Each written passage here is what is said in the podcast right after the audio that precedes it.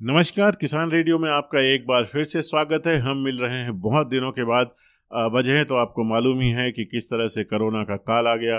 चारों तरफ़ आने जाने की रिस्ट्रिक्शंस हो गई, फिर उसके बाद बिहार में चुनाव होने लगे, साथ में अमेरिका का चुनाव, क्योंकि हम वेब ब्रॉडकास्टिंग भी करते हैं, और इस बार काफ़ी कुछ इंडिया के दाव पर भी था तो काफ़ी हिंदी ब्रॉडकास्टिंग हो रही थी।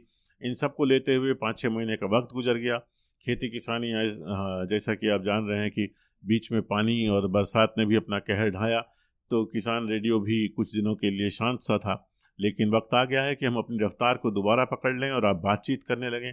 जब इस बीमारी काल में हमने बहुत कुछ देखा, हर आदमी हमसे यही कहने लगा कि क्यों ना आप आयुर्वेदिक दवाइयों का प्रयोग करें, जिससे ये वायरस मर जाए। लोगों ने काढ़ा, आयुष ने, मंत्रालय ने काढ़ा तक बना दिया।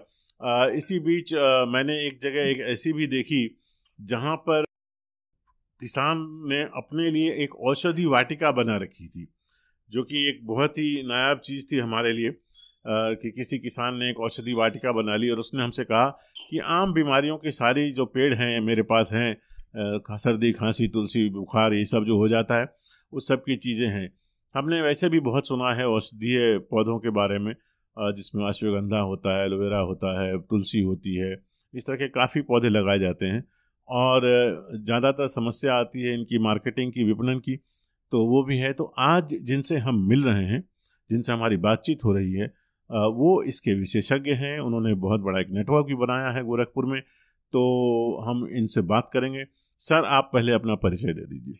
हम किसान रेडियो के सभी श्रोताओं को मेरे तरफ़ से नमस्कार। मैं अविनाश कुमार मुख्य रूप से मैं किसान हूँ और औषधीय पौधे की खेती कर रहा हूँ करीब सात वर्षों से। आज पूरे भारत में करीब आठ राज्यों में हमसे बीस हज़ार से अधिक किसान प्रत्यक्ष और अप्रत्यक्ष रूप से जुड़कर हमारे साथ खेती कर रहा है। हम लोगों ने एक संस्था बनाया है, शबला सेवा संस्थान। सबला सेवा संस्थान के माध्यम से हम लोग किसान को बाज़ार भी उपलब्ध करवाते हैं। साथ ही इस औषधीय पौधे की खेती के संबंध में उन किसान भाइयों को, जो किसान भाई इस खेती को करना चाहते हैं, उनको हम लोग निःशुल्क प्रशिक्षण देते हैं। साथ में पूरे खेती के समय अवधि में जो भी परेशानियाँ होती है, उन परेशानियों को हम लोग दूर करते हैं। और हमारा खेती रासायन मुक्त खेती होता है। क्योंकि औषधीय पौधों की खेती में हम लोग रासायन का प्रयोग यदि करते हैं तो उसमें जो औषधीय घटक होती है, उनमें कमी आ जाती है। तो इसीलिए हम लोग रासायन मुक्त औषधीय पौधों की खेती करते हैं। और साथ में हम, हमारी जो ये अथक प्रयास है कि विभिन्न जलवायु में हमने देखा है कि किन किन औषधीय पौधों की खेती होगी तो उस जलवायु में हम उन्हीं औषधीय पौधों की खेती करवाते हैं और करते भी हैं, किसान भाइयों के साथ मिल करके जी, राजकुमार जी, अब जी जब आप कहते हैं औषधीय पौधे तो मैं औषधि क्योंकि एक थोड़ा भारी भरकम शब्द है, इसका मतलब वो पौधे जिनसे कि दवाइयाँ बनती हैं या दवा के रूप में उनका सीधा सीधा प्रयोग किया जा सकता है। तो ये कौन से पौधे हैं ऐसे जो किसान आराम से लगा लेते हैं या उनका मार्केट वैल्यू बहुत ज़्यादा है? देखिए आयुर्वेद के अनुसार से तो बीस हज़ार से अधिक है लाखों में जड़ी बूटियाँ हैं लेकिन जो जड़ी बूटियाँ हम आसानी से मतलब कि उनकी खेती कर सकते हैं और बाज़ार में आसानी से बिक जाता है। जी। और जो कि हमारे जलवायु में हो जाए। तो हमारे जलवायु में बहुत ही बड़े आसान से ब्राह्मी बच तुलसी कौच इत्यादि जड़ी बूटियाँ हैं जो हमारे मिथिला में या पूर्वांचल में बहुत ही आसानी से किसान भाई उगा लेते हैं और अच्छा मुनाफा पारंपरिक जो खेती है उससे बहुत ही अधिक मुनाफा होता है। औषधीय पौधे की खेती में सबसे बड़ी बात यह है कि इसमें लागत बहुत कम आती है और मुनाफा स्वाभाविक है कि यदि जिस खेती में लागत कम होगी उसमें मुनाफा अधिक होगा। और आजकल की जो खेती पारंपरिक हम लोग कर रहे हैं उसमें लागत ही बहुत अधिक हो जाता है। जैसे कि हम रासायनिक खाद का प्रयोग करते हैं। हमारी जो औषधीय खेती जो किसान भाई हमारे साथ जुड़ करके कर रहे हैं उसमें रासायनिक खाद का तो कहीं कोई प्रयोग ही नहीं होता है। मुख्य रूप से हम लोग गाय के गोबर का उपयोग करते हैं। तो ये जो खेती है, जैसे आपने कहा, औषधीय खेती, जो दवाइयों की खेती है, इसमें जिस तरह से तुलसी, अश्वगंधा या ये इस तरह के पौधे आते हैं तो इनके लगाने की जो विधि या टेक्निक होगी, वो ज़रूरी अलग अलग होगी, क्योंकि हमारे किसान जो हैं, वो लोग तो चावल और धान और गेहूँ लगाने के और 190 120 दिन के प्रोडक्ट में लगे रहते तो इसका टाइम पीरियड क्या होता है? या एक बार लगा लिया तो कितना दिन चलने वाला है? किस तरह से है ये? रबी और खरीफ दोनों फ़सल, फ़सल चक्र औषधीय पौधे की खेती को में भी अपनाया जाता है। जी। तो जून जुलाई के महीने में हम तुलसी भूई आंवला और कौन की खेती बहुत आसानी से कर सकते हैं। तुलसी और भूई आंवला की खेती करीब नब्बे दिन में पक करके तैयार हो जाती है बेचने योग्य हो जाती है उसको किसान भाई बड़े आराम से हमारे संस्थान को दे सकते हैं। हमारे संस्थान उनकी खरीद भी कर लेती है शबला सेवा संस्थान। नब्बे दिन मतलब की औषधि तैयार होने का पूरा समय है और कौन है कौन करीब 170 दिन 180 दिन में तैयार होता है। कौन सा पौधा बताया सर? कौच केवाच केवाच कौच हाँ। जो जो जिसकी पत्तियाँ खुजली देती है और जो हम लोग खेती करवाते हैं किसान भाइयों से जी। उसकी पत्तियाँ खुजली नहीं देती है। अच्छा अच्छा। कवचुआ जिसको आम भाषा में कवचुआ कहते हैं। हाँ हाँ। तो इसमें भी दो प्रजाति होती है एक सफ़ेद होती है और एक काली होती है। तो मेडिसिनल औषधीय गुण दोनों में बराबर पाया जाता है। ओके। तो ये जैसे आपने बताया तुलसी की खेती आपने बताई आसान लगता है मेरे को सुनने में इसीलिए इसको एक एग्ज़ाम्पल लेके हम आगे बढ़ते हैं। तो जैसे ये कभी भी लगाई जा सकती है या इसका कुछ वक्त है? नहीं तुलसी की जो मुख्य रूप से खेती की जाती है जी। रामा तुलसी की या श्यामा की वो जून जुलाई में ही बरसात के समय में बारिश आधारित खेती करते हैं तो किसान भाइयों को लागत कम लगता है और मुनाफा अधिक होता है क्योंकि ये बारिश वर्षा आधारित खेती हो जाती है। इसकी सिंचाई वगैरह करने की कोई ज़रूरत ही नहीं महसूस होती। तो ये क्या ज़्यादा पानी में होती है? मतलब ये वाला जो मतलब इसको पानी ज़्यादा चाहिए होता है? नहीं नहीं नहीं, नहीं, ज़्यादा पानी में नहीं जल जमाव के क्षेत्र में नहीं होगा। हम्म, हम्म। ज़मीन इसके लिए ऊँची चाहिए। बंजर ज़मीन पे भी ये बहुत आसानी से सरलता से इसकी खेती की जा सकती है। जिस ज़मीन पे आप कुछ नहीं लेते हैं। जैसे तुलसी की खेती करते हैं तो एक एकड़ में या आधे एकड़ में अगर लगाते हैं आधे एकड़ का हिसाब रखते हैं तो उसमें करीब सौ डेढ़ सौ दो सौ पौधे तो लग जाते होंगे तुलसी का बड़ा झाड़ नहीं होता है इतना। नहीं नहीं लगभग एक एकड़ में आठ हज़ार पौधे लगते हैं। एक एकड़ में आठ हज़ार?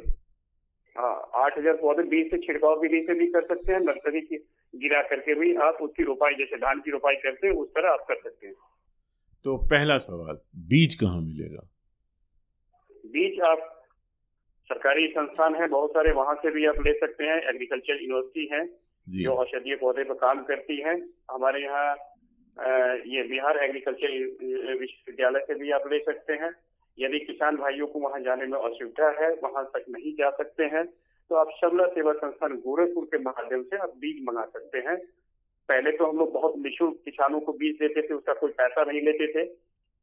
लेकिन किसानों के राय से ही हम लोगों ने बहुत मामूली पैसे पे किसान भाइयों को बीज उपलब्ध करवा देते हैं। बीज आ गया हमारे पास हमने इसको छींट के इसकी जो है रोपाई कर दी। तो पौधा लगने के बाद नर्सरी से जैसे जो भी तरीका अपना कामयाब हुआ उसके बाद ये पौधा बढ़ने लगेगा और आप कह रहे हैं कि नब्बे से सौ दिन के अंदर में ये तैयार हो जाएगा इसमें पत्तियाँ आ जाएँगी। नब्बे दिन सौ दिन तो नहीं नब्बे दिन में ही तैयार हो जाएगी। नब्बे दिन के बाद में यदि आप इसको खेत में रखते हैं तो इसका उत्पाद घटने लगेगा। जैसे कि जैसे जैसे ठंड बढ़ेगी। या इसकी पत्तियाँ पुरानी होगी तो पत्तियाँ झड़ने लगेगी और गिरने लगेगा। अच्छा तो उसके बाद मुझे इसकी पत्तियों को तोड़ लेना है। नहीं उसको जड़ से काट लीजिए। जड़ से काटने के बाद में दो दिन जैसे आप पारंपरिक खेती में अरहर करते हैं। जी जी। हाँ तो उसको ढेर बना के रख देते हैं। वैसे इसको रख दीजिए दो दिन के बाद में।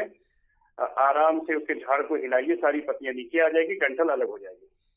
तो इस बीच में कुछ ख्याल रखना है कि इसको धूप ना लगे या ओस ना लगे या पानी ना नहीं नहीं ऐसा कुछ नहीं है। धूप में रखेंगे तो जल्दी ये डेढ़ दिन में ही तैयार हो जाएगा।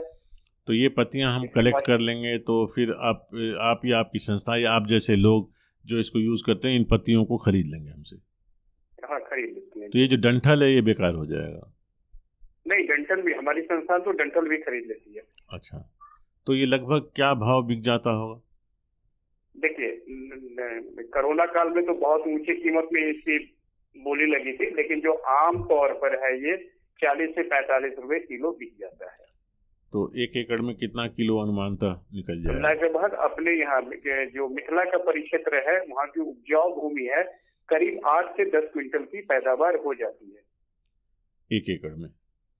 एक एकड़ में आठ से दस क्विंटल पैदावार हो जाती है और करीब जो लकड़ी है वो अट्ठारह कुंटल के आसपास मिल जाती है। वो वो किस भाव में बिक जाती होगी सर? वो लगभग छह रुपए के किलो के हिसाब से चली जाती वो किस काम में आती होगी? वो भी औषधीय बनाने के काम में आती है। क्योंकि हमने माला बनाने के काम हाँ माला के लिए एक बार कोई हमसे ले गया था तो मुझे याद है वो बाबा जी खुद ले गए थे तो मैंने उन्हें दे दिया था। पर मेरे को ये नहीं मालूम था कि वो औषधि बनाने के काम में भी आ जाएगी। तो इस तरह से हमको आपको झाड़ को अलग करके उसमें से पत्तियाँ झाड़ के और फिर दे देना है।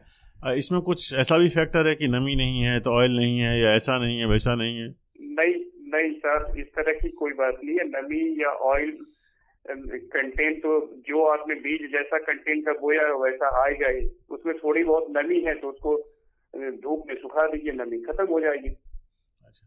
बस ध्यान देने योग्य बात ये है कि जब तुलसी की कटाई होती है तो उस समय बारिश में वो भीगे नहीं नहीं तो पत्तियाँ काली हो जाएगी। पत्तियाँ काली हो जाएगी एक बार भीगने से तो नहीं काली होगी लेकिन बार बार भीगने से पत्तियाँ काली होगी तो उसके औषधीय गुण खत्म हो जाएँगे। वो तो किसी पारंपरिक अनाज में भी है। हाँ वो तो किसानी का रूल है। आ, इसके हाँ। साथ जैसे आपने तुलसी बताया और क्या आसान होगा किसानों के लिए एक बार घुसने के लिए? क्या एलोवेरा या अश्वगंधा या तुलसी या नींबू इस तरह की चीज़ें भी तो काम में आती हैं। देखिए हम हम आपको बताना चाहेंगे कि तुलसी कम दिनों में हो जाता है, किसान भाई। सबसे पहले तुलसी से एक प्रयोग शुरू करें बहुत कम क्षेत्र में।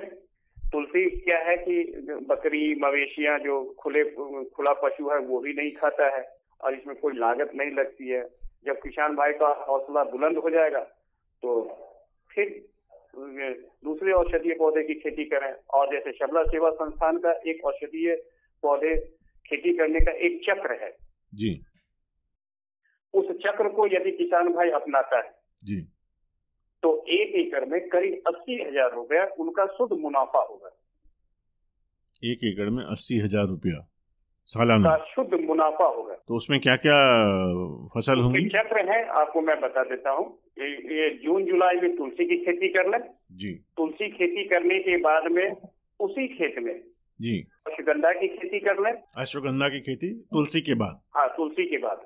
तो जून में किया तो जून जुलाई अगस्त सितंबर के आसपास में उसको अश्वगंधा एक सौ सत्तर दिन का ये क्रॉप है मार्च में जाकर के हार्वेस्टिंग होगी इसकी। अश्वगंधा का क्या बिकता है सर? अश्वगंधा का जड़ बिकता है जड़ के बाद में अपर पार्ट जो है उसके जो पत्तियाँ हैं टहनियाँ हैं वो भी बिक जाती है। एक बार हमने खस के बारे में सुना था लेकिन फिर बताया गया कि उसकी जड़ को निकालना मतलब बहुत ही कष्टकारक होता है तो इसकी जड़ तो आसानी से निकल जाती होगी तो शैलो ये मूली के समान होता है मूली से पतली होती है इसको खींच के निकाल दीजिए आराम से। और इसको भी सुखा के ही बेचना है। हाँ देखिए सारे जितने भी पौधे हैं क्योंकि ये ट्रांसपोर्ट होगा तो ट्रांसपोर्टेशन में तो नमी नहीं होनी चाहिए। क्या कारण है कि फिर किसान लोग इसको अपना नहीं रहे हैं? मतलब इतना अगर औषधीय पौधों में अगर इतना फ़ायदा है मुनाफा है और देखभाल और लागत भी कम है तो कुछ तो कारण होगा कि इसको अपना नहीं रहे क्या? इसका प्रॉपर बाज़ार नहीं है। मार्केटिंग। जो जैसे जैसे नहीं आपको मैं अवगत कराता हूँ सब्जियों का बाज़ार है हमारे गाँव के करीब या कस्बा के करीब सप्ताही की मंडी लगती है। जी। या सब्जियों की मंडी लगती है। इसका जो है वो अस्थायी बाज़ार कहीं नहीं है। हाँ हमें किसी पे डिपेंडेंट होना पड़ेगा कि वो हमारा प्रोडक्ट जो है वो आगे हाँ, ले ले। अस्थायी बाज़ार आप इसको मतलब एक योजनाबद्ध तरीके से बाज़ार का कहीं निर्माण है हमने ये भी सुना है सर। हमने ये भी सुना है कि जैसे तुलसी का पत्ता निकालने से अच्छा है उसका ऑयल निकाल के बेचो। इस तरह के लाभ वाली चीज़ बता के चले जाते हैं जो किसानों के बस में नहीं होता। तो इसके एक्सट्रैक्टर्स वगैरह भी मतलब कुछ बेनिफिट होगा या पत्ता बेचने में ही किसान को ज़्यादा बेनिफिट है? एक्सट्रैक्ट निकालने के लिए फिर आप एक इंडस्ट्री का रूप उनको लेना होगा। एक कारखाना का रूप उनको बनाना होगा। उसमें प्लांट लगेंगे एक्सट्रैक्शन की जो मशीन है वो लगेंगी उसमें लगभग लाखों रुपए का खर्च होगा। तो वो वो उस पर सब्सिडी मिलती है आजकल तो हॉर्टिकल्चर डिपार्टमेंट से? नहीं गवर्नमेंट ऑफ़ बिहार भी देती है गवर्नमेंट ऑफ़ इंडिया भी देती है सब्सिडी तो देती है। ठीक है ना? सरकार का तो बहुत सहयोग बहुत बड़ा सहयोग होता है। हाँ लेकिन फिर उस उनको आप किसान नहीं कह सकते। हाँ तब तो वो उद्योगपति हो गए ना। अच्छा। तो आप कारखाना उन्होंने लगा दिया आप शुरू में यही कहेंगे कि एक छोटी ज़मीन आधे एकड़ पे ट्राई करके दो चार किसान मिलके अगर कोशिश करें एक एकड़ दो एकड़ में करके और फिर उसको उपजा के देखें तो उसमें उनको मुनाफा मिल सकता है। हाँ हाँ हाँ हाँ जी। सर आप अपनी संस्था का नाम और फ़ोन नंबर मेल आईडी कुछ बता देंगे तो लोग आपसे कांटेक्ट कर लेंगे।